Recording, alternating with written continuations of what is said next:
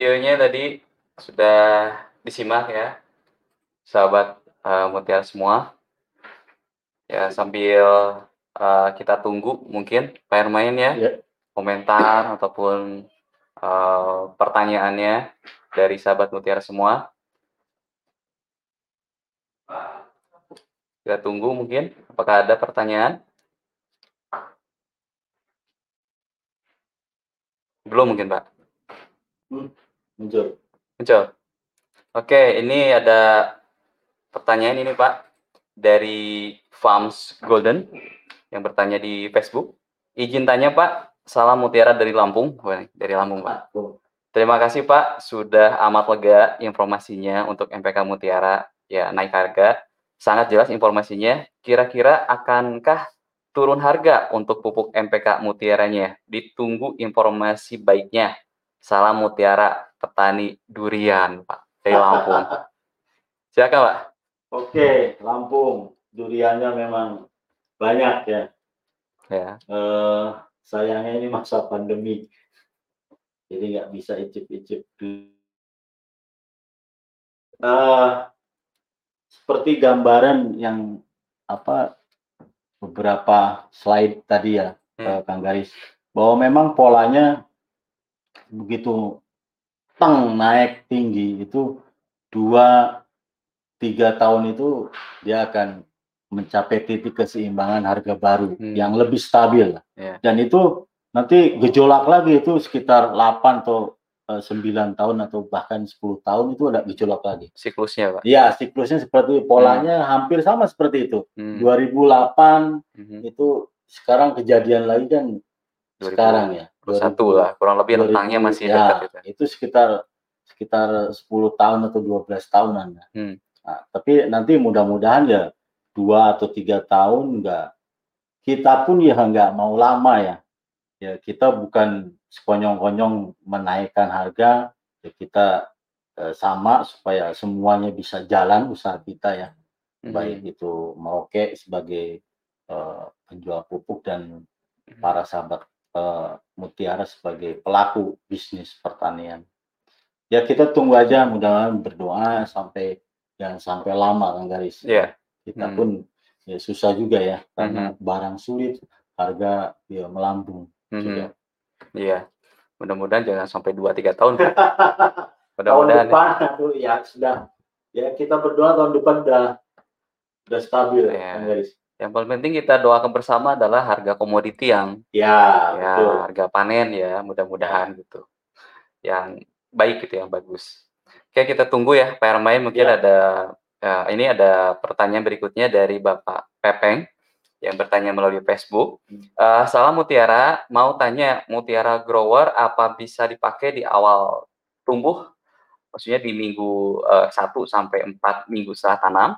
Karena di brosur cabai di awal maksudnya di vegetatifnya pakai Mutiara 16. Nah, bagaimana dengan dosisnya? Salam dari Belitung. Nah, ini dari Belitung nih, Pak. Belitung, Bangka, Belitung, Babel. Di sana ada anggota kita, Mas Firdaus. Firdaus ya. Oke, dari pengalaman ya. Ini pengalaman petani kami di beberapa wilayah. Memang dari awal pun itu nggak ada masalah, Kang Garis. Sama dosisnya ya untuk minggu pertama sampai 1 bulan itu ya 2 kiloan lebih gitu ya. Lebihnya dengan Karate Plus Boroni ya. Jadi 2 kilo, 4 kilo. Coba saja dari pengalaman kami di lapangan itu nggak ada masalah. Itu yang paling penting adalah nanti tolong pH-nya, terus pemberian bahan organik diperhatikan juga supaya efisiensi pupuk kita lebih tinggi. Jadi nggak ada masalah. Dicoba, banyak pengalaman yang saya dapat dari sahabat Mutiara itu langsung pakai grower nggak ada masalah. Tidak masalah ya Pak Pempeng. Ya saya sendiri juga sama Pak di lapangan kan. Kalau langka misalnya yang formula 16 terpaku ya. Ya tidak terpaku. Masih bisa memakai formula dari MPK Mutiara Grower. Bisa pakai. Oke, kita masih tunggu pertanyaan berikutnya ataupun komentarnya dari sahabat Mutiara semua. Nah, ini dari saudara Hermes ya Pasaribu ya. Ini Pak, katanya ada titipan pertanyaan dari lapangan katanya. Mengapa pupuk yang ada di Indonesia kebanyakannya impor ya Pak? Terima kasih dan salam Mutiara. Oke, Bang Hermes yang ada di Sumatera Utara ya. Salam Mutiara, salam sehat. Semoga sehat semua sahabat Mutiara dan kita. Ya, ini kalau saya mandangnya adalah mungkin kebijakan pemerintah ya. Kenapa tidak memproduksi kualitas pupuk yang memang bentuknya pril. Jadi bentuk pupuk itu kan ada beberapa macam, Kang Aris. Yang pertama adalah blending. Kita hanya memblending pupuk tunggal ya, untuk bentuk NPK. Itu bisa, formulanya bisa kita buat dengan memblending. Jadi DAP atau fosfat, urea, atau JA dengan MOP itu bisa diblending. Yang kedua adalah granulasi. Ini granul ya emang bentuknya tidak beraturan, jadi bergerigi ya. Terus yang terakhir adalah ya pril ya, memang cara pembuatannya. Dan memang kalau kita teknologinya pun tinggi, tetap bahan bakunya kita harus impor, Garis. Nah itu yang nanti mungkin cost-nya dan harga pupuknya tidak beda jauh nanti ya, mungkin bahkan lebih mahal karena semua diimpor ya, fosfatnya, MOP-nya, ya mungkin untuk nitrogen okelah kita banyak pabrik urea ya. Tapi kalau untuk yang fosfat dan kalium, nah ini yang jadi masalah. Mungkin itu ya, saya nggak tahu, mungkin itu ya kebijakan pemerintah ya. Mungkin seperti itu jawaban saya. Iya, seperti itu ya, Bang Hermes. Nanti tolong disampaikan saja kepada yang titip bertanya tadi. Oke, kita tunggu lagi. Mungkin ada komentar atau pertanyaan berikutnya.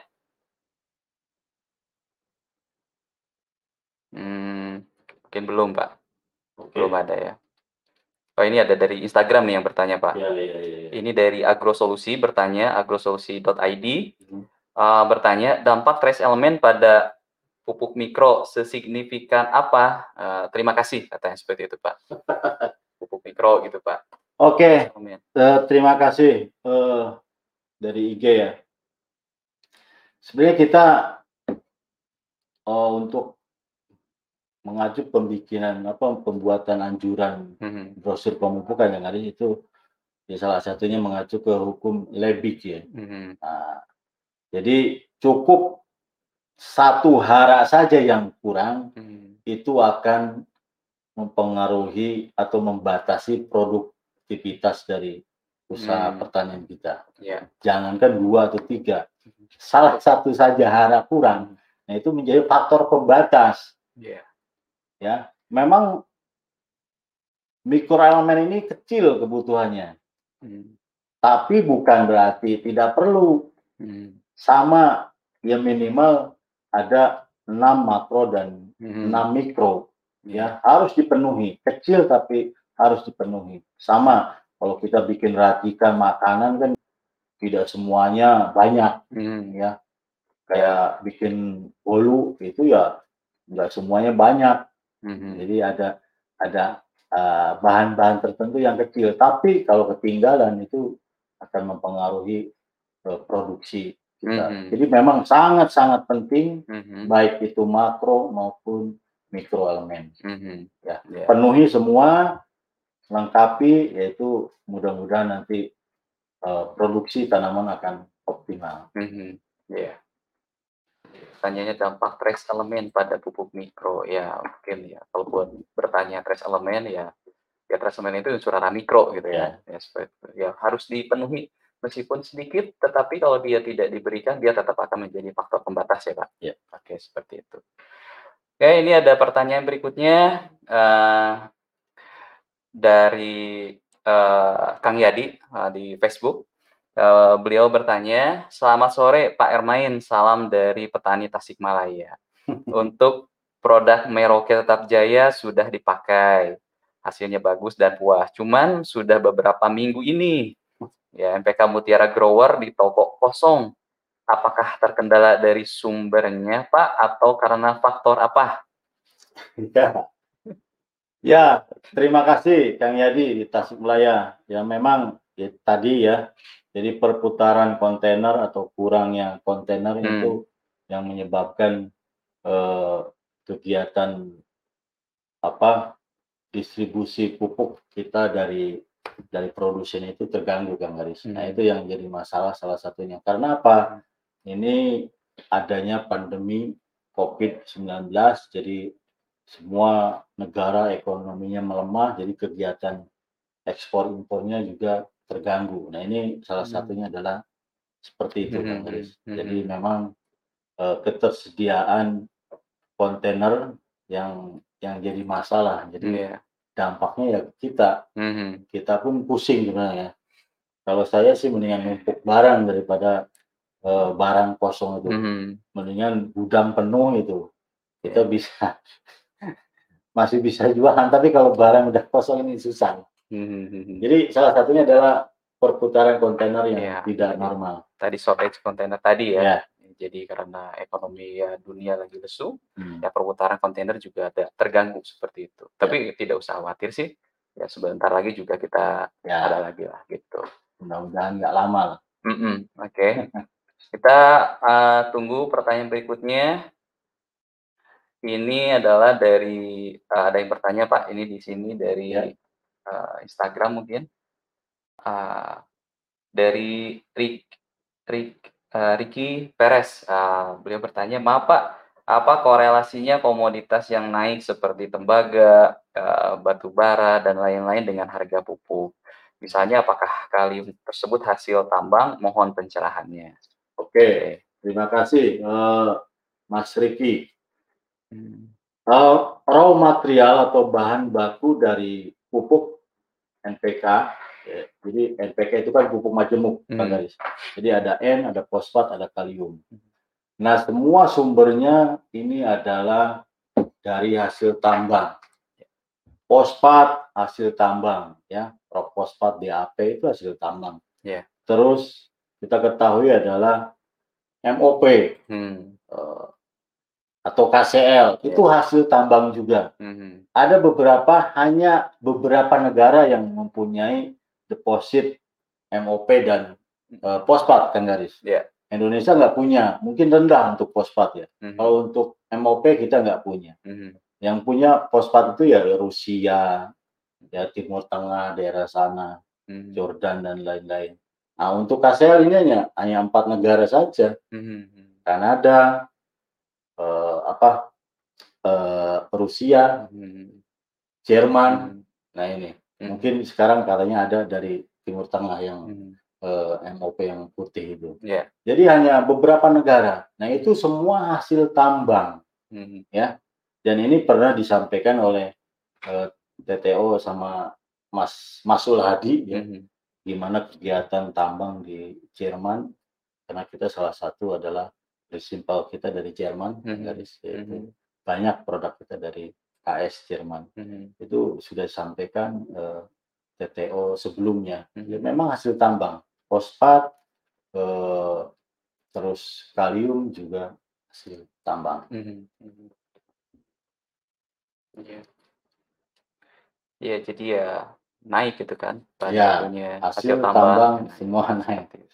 Komoditi-komoditi yang itu naik. Jadi ya naik juga. Oke, mudah-mudahan jelas ya Pak Riki. Kemudian kita tunggu pertanyaan berikutnya. Ada yang bertanya nih Pak dari Instagram. Pak Jampe Harupat. Pak Jampe bertanya, Pak, kenapa MPK Mutiara tidak ada trace elemen seperti grower? Kenapa? Oke, formula kita banyak ya, 16 Mutiara 16. Kita ada Formula Sprinter 10-20-20 kan? 20-10-10. Ya, Sprinter. 20-10-10. Itu juga tidak ada trash element. Okay. Terus ada yang namanya partner 13-13-24. Yeah. Itu juga ya tidak ada trash element. Juga ada profesional ya, yang 9-25-25 juga tidak ada trash element. Memang ya kita permintaan ke produsen seperti itu ya. Jadi ada yang trash element, ada yang tidak trash element. Tapi saya yakin kalau memang dilabkan secara detail itu bawaannya pasti ada. Kan hasil tambang, semua hasil tambang. Pasti itu mikroelemen atau makro sekunder itu pasti ada. Cuma pihak pabrik tidak mau mendeklar atau merilis itu karena itu bukan tambahan, itu barang bawaan. Ya, ini terkendala di izin, Mas. Kalau ditampilkan itu sesuatu bukan ditambahkan, tapi ditampilkan itu jadi masalah di izin Kementan dan lain-lain. Seperti itu. Tapi saya yakin hasil labnya pasti keluar. Tapi ya kan ada ketentuan ya. Jadi harus berapa persen yang harus bisa ditampilkan. Jadi Kementannya memang aturannya banyak sekali. Misalnya NPK. Ini masing-masing NPK itu yang terkecil adalah 6% Kang Aris. Dan totalnya harus 30%. Misalnya Kang Aris mau bikin NPK 5 itu nggak bisa. Karena dia di bawah ketentuan. Di bawah ketentuan yaitu masing-masing itunya 6 ya. Paling itu 6. Terus jumlah totalnya kan kurang dari 30. Jadi ada beberapa ketentuan-ketentuan yang harus kita perhatikan di izinnya, di izin Kementan dan di Sprindak ya. Berarti itu, Kang Aris. Iya, ya mudah-mudahan jelas ya. Jadi Pak Jampe bukan Mas tapi sebetulnya Pak Akang itu. Akang ya. Oke, kita tunggu apakah masih ada ya pertanyaan berikutnya. Ya, ini ada yang bertanya melalui Facebook dari Ibu atau Bapak Hawati ya, EKG. Beliau bertanya, Assalamualaikum, kalau Mutiara Profesional sama Subur Kali, sama Matahari, sama Belarusia, sama SP36, apa bisa disatukan? Oh, maksudnya di mix gitu Pak, antara misalnya Profesional, Subur Kali, kemudian apa nih Matahari sama Belarus misalnya, dan SP36 apa bisa disatukan? Maksudnya kalau mau aplikasi gitu. Oke, gini. Nah ini salah satu prinsip 5 tepat kan Garis ya. Secara ekonomis itu kan tadi ada tampilan secara ekonomis. Ya harus diperhatikan Mas atau Bapak ini harus perhatikan apakah itu sesuai enggak dengan kebutuhan tanaman dan tanaman apa yang kita usahakan. Ya. Kalau selama itu adalah kebutuhan N, fosfat dan kaliumnya tercukupi, ya bisa saja dicampur. Tapi yang jadi masalah ini ada nggak kandungan ini apa? Kalau Subur Kali udah jelas ya, Profesional udah jelas. Tapi yang lain-lain saya nggak tahu. Itu nanti tumbang tindih nggak? Ya, terus secara kebutuhan nutrisi tanaman apa itu ya harus diketahui ya. Dan itu datanya tinggal browsing aja, misalnya nutrien aktif tanaman apa itu sudah banyak. Kita tinggal membuat hitung-hitungan, oh ini untuk tomat misalnya N-nya berapa, K-nya berapa, itu tinggal seperti itu. Jadi nggak asal, kalau susah-susah ya tinggal kunjungi website kami. Ya Kang Aris, di mpkmutiara.com di situ ada brosur tentang pemupukan. Nah itu silahkan. Nah itu kita mengacu pada nutrien aktif yang sudah baku ya. Jadi tapi ya setiap daerah kan berbeda kesuburan dan lain-lain tanahnya. Jadi bisa saja selama itu memenuhi kebutuhan nutrisi tanaman. Bisa saja, cuman tadi tolong diperhatikan juga, ini untuk tanaman apa gitu kan Pak? Iya. Tanaman semusim kah? Atau kira-kira cabai gitu kan, atau tomat atau selada gitu kan, sama tanaman tahunan tentu akan berbeda serapan nutrisinya dan aplikasi pemupukan juga seperti apa. Yeah. Jadi nanti tolong diperhatikan juga untuk itunya. Oke, kita tunggu pertanyaan berikutnya. Ini ada yang bertanya melalui channel YouTube Fireman dari Bapak Edi Sutrisna. Beliau bertanya, Assalamualaikum Pak, berapa gram perbandingan MPK Mutiara dan SS Amopos sebagai pupuk dasar untuk tanaman durian, dan berapa lama lubang tersebut siap tanam setelah aplikasi pupuk dasar tersebut? Ya, maksudnya untuk pupuk dasar nih Pak. Oke, terima kasih Pak Edi. Ini salah satu sahabat Mutiara untuk durian ya. Oke, ya perbandingannya 1:1 Kang Aris. Misalnya kita mau pakai 1 lubang tanam, itu aturan kita kan 200 gram Kang Aris ya, atau 100 sampai 200 gram. Tinggal dibagi aja setengah-setengah. 50 gram 16, 50 gram SS Amopos, atau 100 gram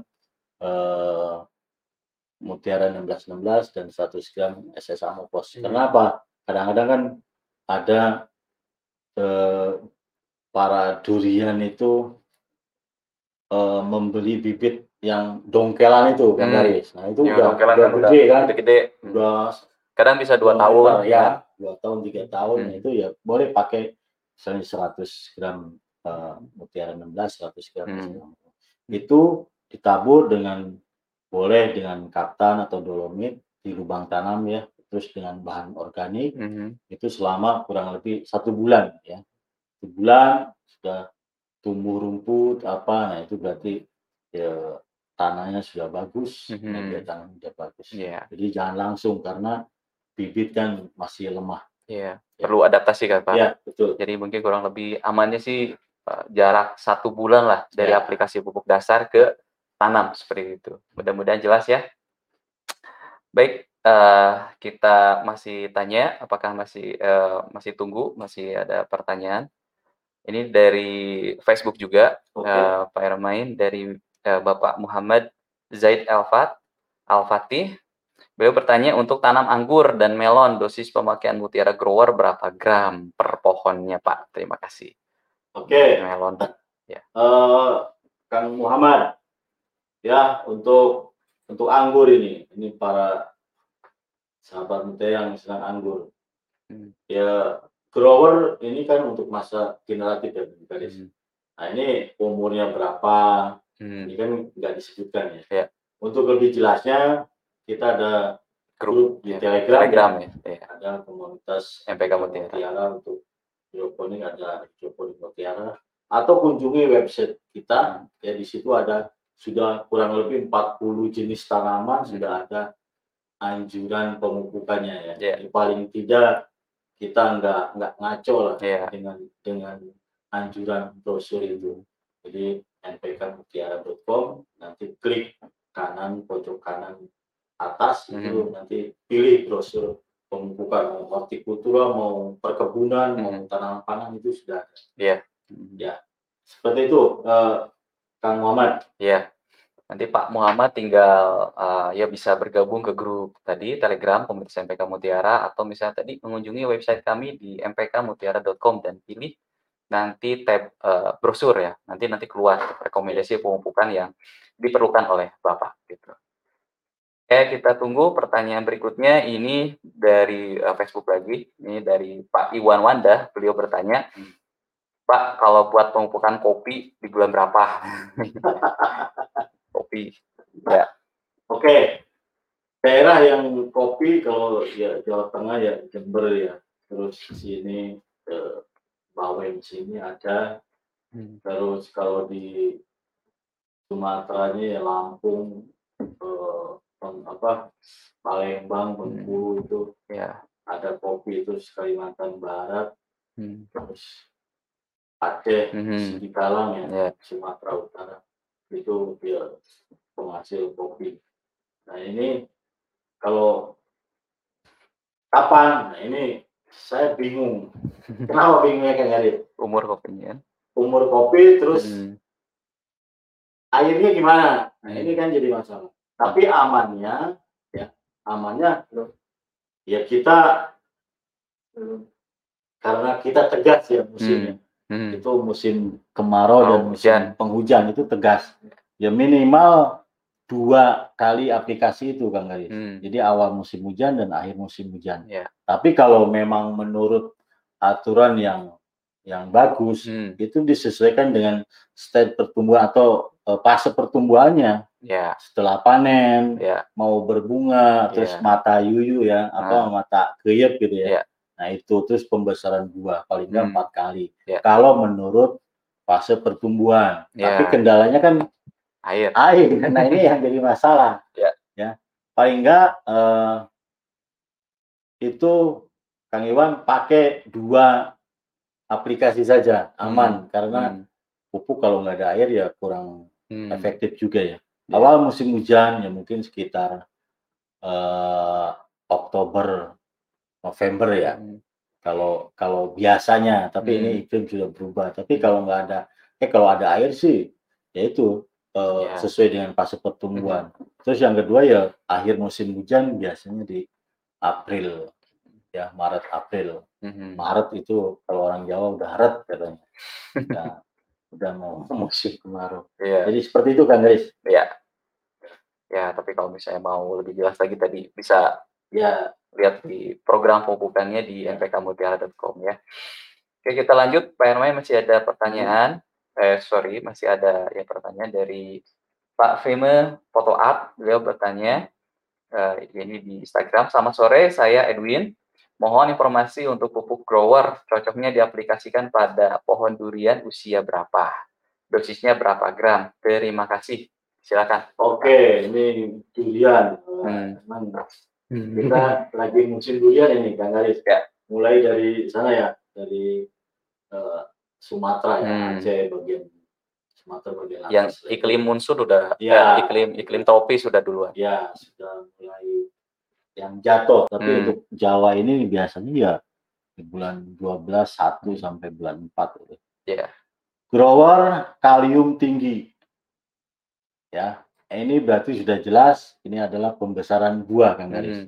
Jadi kalau Kang Edwin mau ini pas pembesaran buah. Lagi-lagi saya tekankan adalah air ini. Ini durian hati-hati ya. Ya. Emang ya buah raja ini hati-hati. Ya, kurang air nanti pupuknya maksa kita mupuk jadi masalah. Banyak pengalaman kita itu menjadi toksik ya, karena kurang air kita maksa memupuk. Yang jelas grower karena kalium tinggi adalah untuk pembesaran buah. Nanti ada stress elemen juga, jadi bagus warna buah, rasa buah maksudnya. Itu juga kalium ya. Ya paling enggak pembesaran buah kalau pohonnya usianya misalnya 7 atau 8 tahun ya grower terus tambah dengan subur kali bisa. Nah untuk dosis itu silakan kunjungi website kita mpkmutiara.com ya. Nggak banyak dosisnya, aman. Itu 1 tahun kebutuhan pupuk itu hanya 1 biji buah. Buah durian itu 1 buah durian itu cukup untuk kebutuhan pupuk per pokoknya. Ya. Yeah. Jadi jangan takut, harga pemupukan sebenarnya memang relatif kecil Kang Aris. Di cabai tomat ya mungkin kita per pokoknya itu hanya 1.200 sampai 1.500 ya untuk per pokoknya. Itu kecil sekali sebenarnya. Jadi untuk kebutuhan pupuk sama dengan durian. Bapak hanya 1 buah durian itu untuk kebutuhan pupuk itu udah banyak gitu. Misalnya 2 kilo aja nih Kang Aris, 2 kilo. Jangan bilang MK ya. Yang bawor aja. Itu kan udah 80-90 ribu per kilo. Kalau 2 kilo udah berapa? Bawor jarang yang 2 kilo kan besar. Misalnya 2 kilo lah. 80 itu 160 ya. Yeah. Kalau harga pupuknya misalnya pahit-pahitnya 16.000 aja udah dapat 10 yeah. kilo. Itu udah luar biasa, udah banyak sekali lah. Yeah, yeah, yeah. Makanya kalau sebenarnya untuk kos pemupukan itu lebih sedikit daripada kos-kos yang lain. Mungkin kerja dan lain-lain. Iya, yeah, seperti itu. Kalau banyak soalnya untuk durian terutama ya harus disesuaikan di lapangan ya Pak. Ya. Kita lihat kanopi juga gitu. Kadang umur memang udah umur 8 tahun tapi kanopinya masih kayak 4 tahun ya. Jangan dipaksakan juga umur yang 8 tahun dipaksakan seperti itu. Khawatirnya nanti dari overdosis. Ya, ya mudah-mudahan jelas ya Pak Edwin, Pak Edi ya. Pak Iwan. Oh iya Pak Iwan ya tadi ya. Pak Edwin, Pak Edwin kan. Iwan kopi tadi. Iya, oh iya Pak Edwin ya. Oke, pertanyaan berikutnya adalah bertanya melalui channel YouTube juga. Ini ada Pak Yusuf.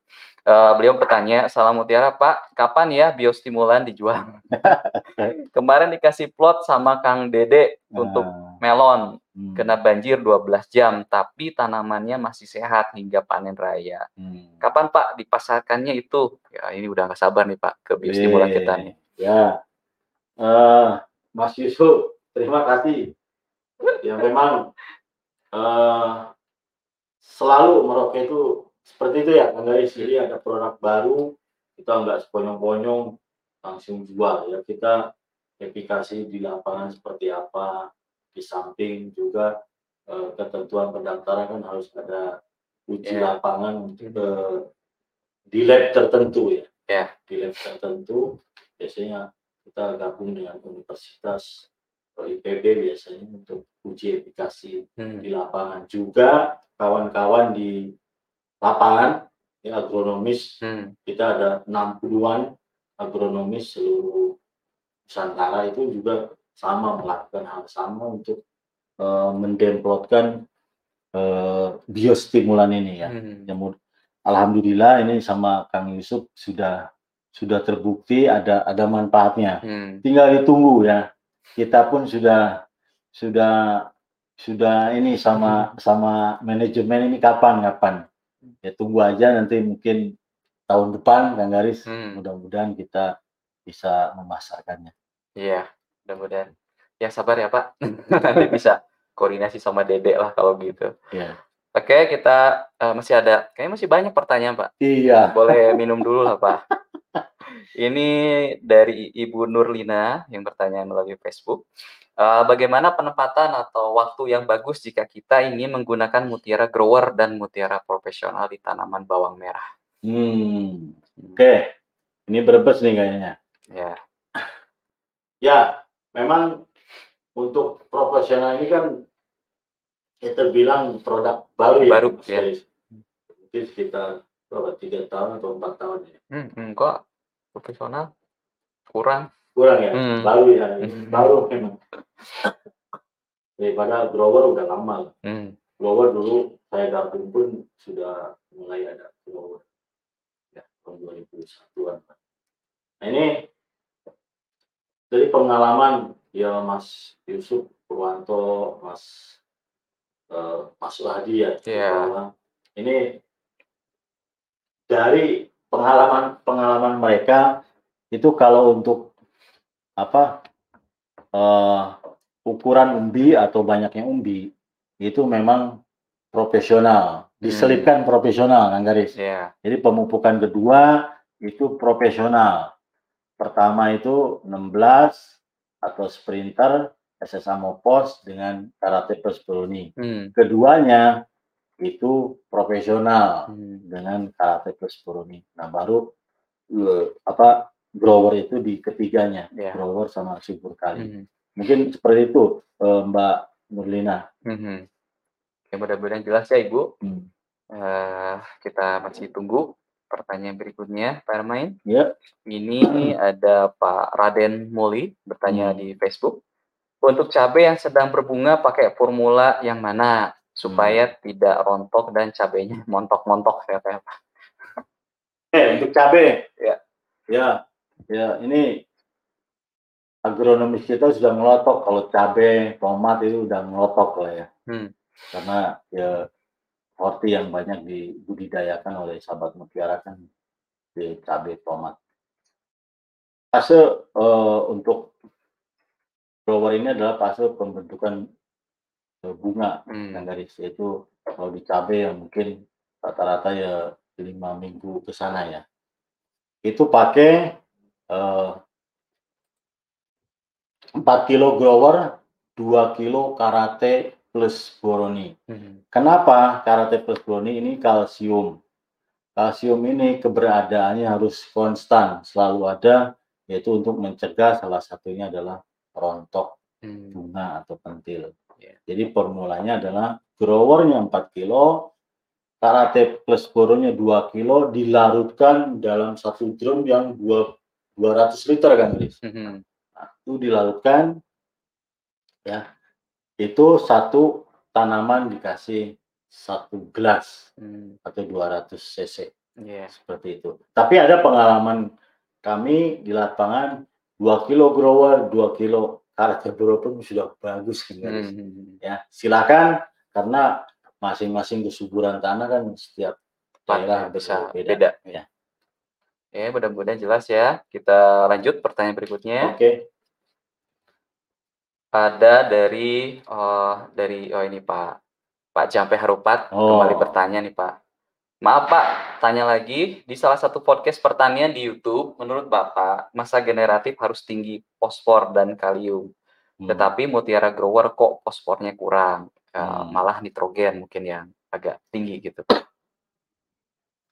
Ya, tanaman-tanaman tertentu memang betul Kang Aris. Ya ada apa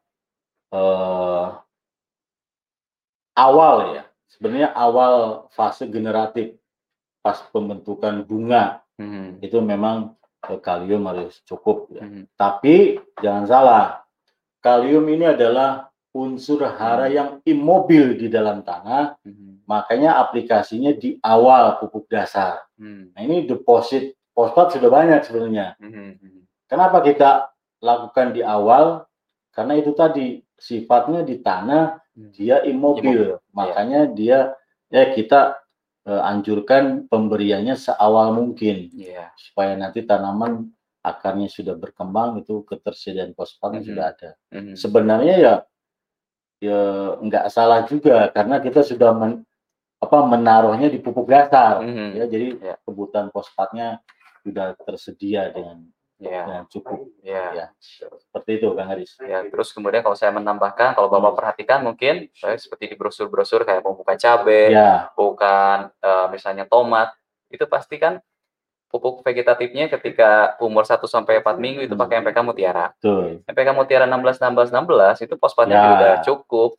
Nah, hitung-hitung keperluan ketika memasuki masa pembentukan bunga itu fosfatnya udah dicukupi dari MPK Mutiara tadi. Nah, ketika generatif ya unsur hara yang salah satu yang paling penting ya tentu ya kalium gitu ya, kalsium dan boron yang perlu lebih besar tuh porsinya. Mudah-mudahan jelas ya Pak Jampe. Oke, kita lanjut pertanyaan berikutnya ini dari Pak Agus Haryanto yang bertanya melalui channel YouTube nih Pak. Selamat sore, mau tanya tentang pencampuran pupuk foliar dengan pestisida atau ya insektisida, ya maksudnya insektisida memang pestisida ya seperti Kalnit, Kalinitra, Vitoflex, Meroke MKP, Meroke MAP itu bagaimana Pak? Apa ada syarat-syaratnya? Terima kasih. Ya, silakan Pak. Oke, Kang Agus Haryanto. Ya, ini kita sudah bahas juga di TTO sebelumnya ya, Kang Garis, dengan pengawan pestisida kita yaitu Pak Panut ya. Selama jadi ada aturannya. Memang ada aturan atau ketentuan-ketentuan yang harus diperhatikan dalam memix antara pestisida dengan fertilizer atau pupuk ya. Pertama, apabila dua bahan itu jangan dicampurkan dalam bentuk mentahan ya, dalam artian belum dilarutkan ke air. Nah, ini jadi masalah. Larutkan ke air masing-masing, terus di mix dalam satu wadah. Ini memang harus dicoba seperti itu ya, karena ya sama-sama bahan kimia kita nggak tahu. Nah, nanti nggak ada perubahan warna, nggak ada apa perubahan suhu itu berarti aman. Tapi kalau ada apa jadi ngegumpal, suhunya semakin naik, mendidih, gitu. Nah ini jangan. Tapi emang sebaiknya itu dipisah aplikasinya, karena Pak Panutun menyarankan ya tetap nanti ada reaksi kimia yang itu akan salah satunya misalnya melemahkan daya bunuh dari pestisida itu sendiri. Nah ini yang harus kita hindari. Kalau daya bunuhnya pestisida itu berkurang, berarti ya efisiensi pestisida itu jadi berkurang. Nah ini yang jadi masalah. Juga mungkin pupuk, jadi misalnya jadi kalau kalnit ada pestisida atau fungisida yang rantainya ada sulfur, nah ini bahaya, guys kan. Itu menjadi gipsum atau menggumpal. Nah, ini efisiensi nanti kedua bahan akan berkurang. Lebih baik ya kalau menurut saya hematnya dipisah memang. Apalagi kadang-kadang kan petani dosinya segini tapi kurang puas gitu kan. Saya ini jadi terlalu pekat, ini yang bahaya. Sedangkan kita kan tahu nyemprot itu kadang-kadang nggak satu pestisida aja kan, ada pestisida, ada fungisida, ada insek, ada macam-macam ya. Jadi ya yang kita hindari ya seperti itu. Kemudian kalau saya menambahkan mungkin ini Pak, beberapa minggu lalu mungkin kita ada video jelajah tani ya jelajah tani bersama Pak Panut, kemudian bersama Pak Ermain juga.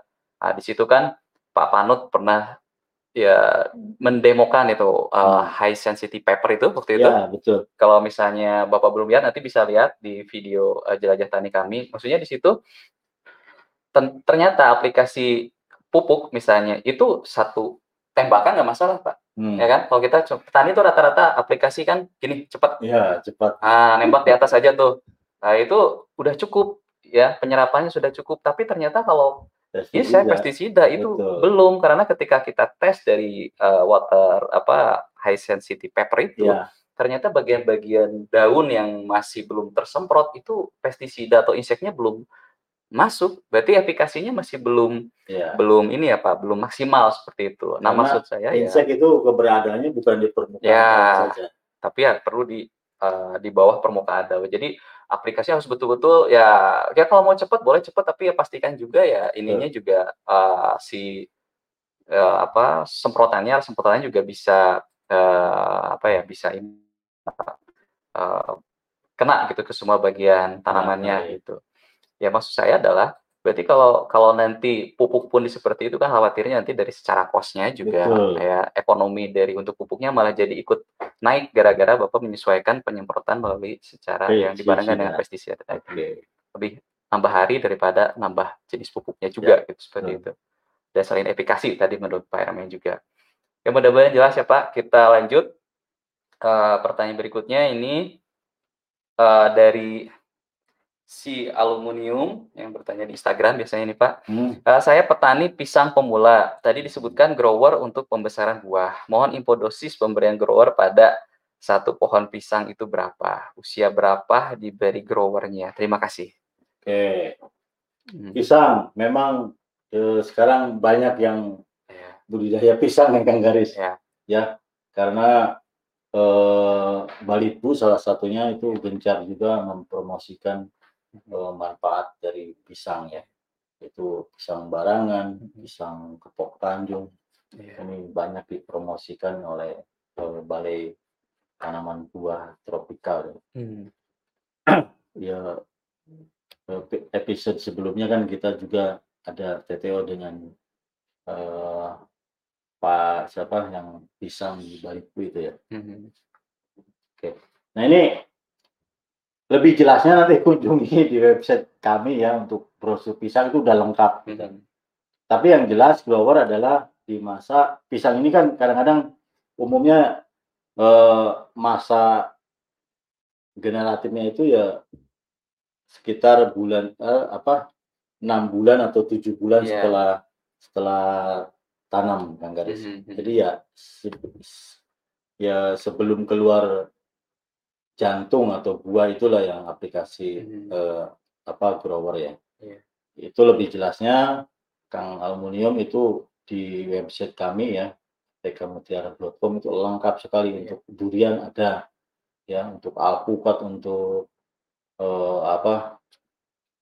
rambutan juga ada. Mm-hmm. Itu silakan. Jadi lebih jelasnya itu kunjungi website kami. Iya. Okay. Kalau saya nambahin, kebetulan saya lihat di sini Pak, di handphone saya. Ya nanti kalau saya Bapak ini butuh, biasanya di umur grower itu masuk pisang itu di umur 8 bulan ya, betul. Nah. Masuk 8 bulan. Ya. Ya mungkin grower untuk satu pokok itu bisa masuk sekitar 300 gram. Ya, ini dosis standar ya maksudnya Pak. Bisa menyesuaikan tergantung kondisi di lapangan. Terus nanti bisa campur dengan Karate Plus Boroninya sebanyak 20 gram. Terus ya kalau mau lebih bagus lagi hasilnya tambah subur kali. Betul. Subur kali butir sebanyak 50 gram. Silakan ditabur melingkar seperti itu.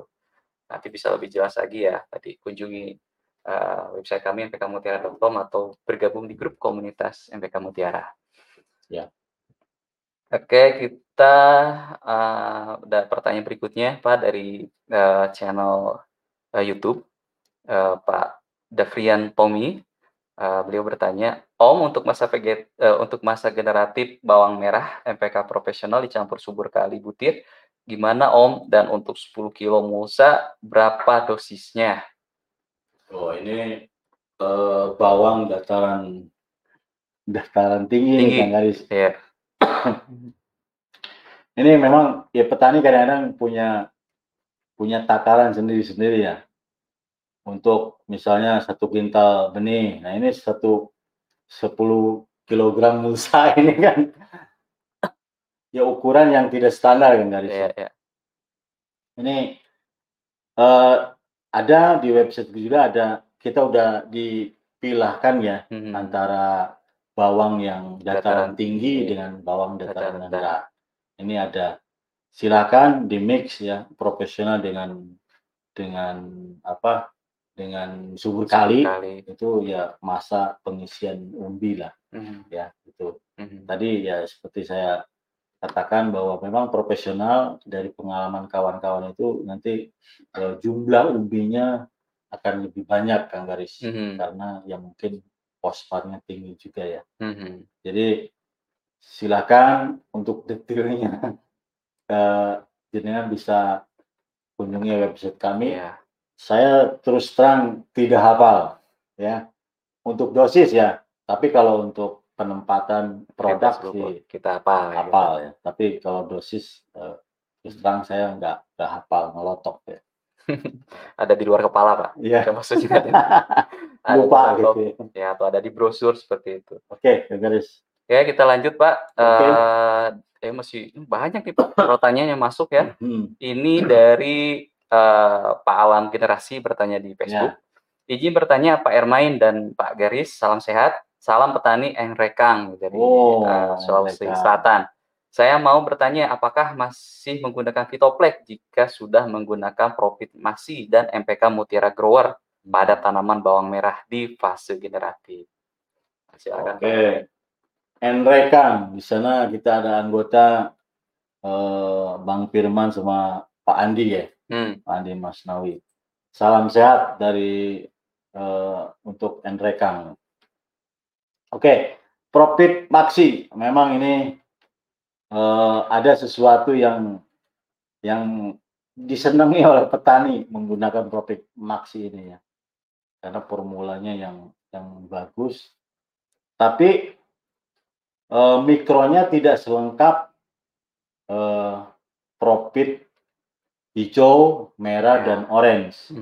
Itu masih boleh dicampur dengan Fitoplek, Kang Garis. Untuk Maxi ya, khusus untuk Maxi. Tapi kalau untuk hijau, merah, orange, itu jangan dicampur lagi dengan Fitoplek. Yeah. Bapak bisa nanti lihat kandungan Maxinya, ya itu trace elemennya atau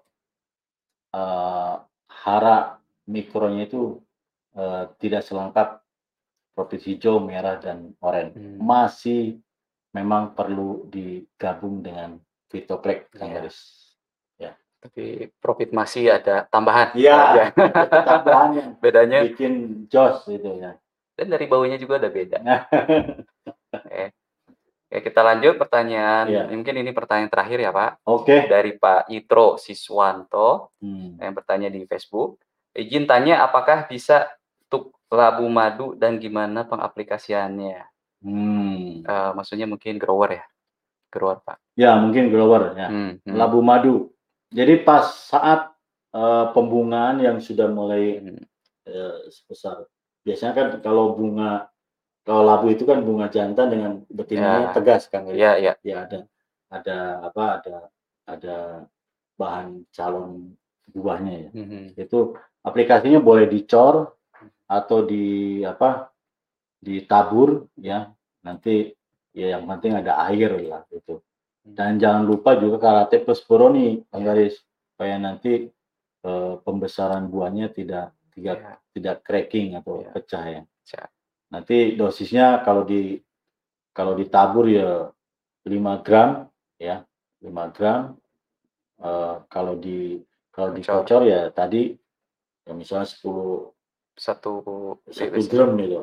Kalau luas kan 1 gram itu bisa berapa? 4 kilo ya, atau 2 kilo grower, 2 kilo Karate Boroni, atau 4 kilo grower, 2 kilo Karate Boroni. Yeah. Boleh ditabur atau ditugal, boleh dikocorkan. Iya. Yeah. Baik, itu mungkin Pak beberapa pertanyaan yang sebetulnya ini banyak sekali ya. Tapi mungkin untuk para sahabat Mutiara nanti bisa tulis saja pertanyaannya di kolom komentarnya. Nanti kita biasanya ada sesi Q&A ya Pak. Yeah. Ya video-video sesi Q&A. Oke, sekian mungkin. Terima kasih banyak Pak Hermain waktunya sudah menemani saya di acara TTO episode ke-57 kali ini. Sahabat Mutiara mungkin demikian temu tani online kami di episode kali ini. Tapi sebelum kita tutup mungkin ya Pak Hermain ada sedikit kesimpulan. Jadi intinya kalau misalnya kenapa tadi ada kenaikan ya produk kami gitu kan harga, karena banyak sekali juga dari sahabat Mutiara yang berkomentar harga naik itu karena salah satunya ada bahan baku ya Pak yang naik.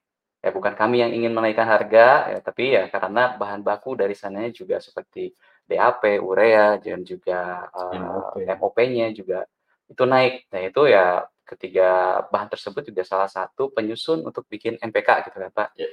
Yang kedua juga ya ada shortage kontainer ya, selain harga ya ongkos kontainer yang naik gitu kan ya, terjadi kelangkaan ya akibat ya kondisi saat ini ya, jadi ada ya, lockdown dan yang lain, kemudian juga ada ya perlambatan di sektor ekonomi dan ekspor sehingga ya kontainer itu tertahan gitu, yang biasanya datang mungkin bisa sebulan gitu dari Eropa ya, sekarang bisa lebih gitu kan karena kontainer tadi yang jarang dan karena ada tertahan tadi. Kemudian juga mungkin ya kita menyikapinya ya bukan berarti kita menurunkan dosis seperti itu Pak, tapi ya tetap menyikapi mungkin dengan substitusi ya kan, misalnya dari formula, kita ingin bikin formula 16-16-16 misalnya, kalau misalnya ada grower bisa dipakai gitu kan Pak, atau misalnya mau bikin misalnya dari pupuk tunggal juga bisa, misalnya mau bikin MPK ya untuk sementara misalnya bisa seperti itu. Kemudian perhatikan juga pembenah tanah karena masih banyak sih di lapangan para petani juga kurang memperhatikan masalah itu Pak. Kalaupun tambah bahan organik atau pupuk kandang biasanya kalau di daerah Priangan malah over Pak, overdosis. Ya, itu 1 hektar kalau misalnya nih cerita daerah saya di Priangan itu bisa 60 ton pupuk kandang sampai 100 ton dengan alasan ini untuk 1 tahun. Tapi tidak ada jaminan pupuk kandang yang banyak itu ya malah baliknya malah menjadi toksik gitu Pak. Ya belum matang kan. Jadi proses dekomposisinya belum sempurna dan itu malah menjadi resiko yang akan ditanggung oleh petani gitu.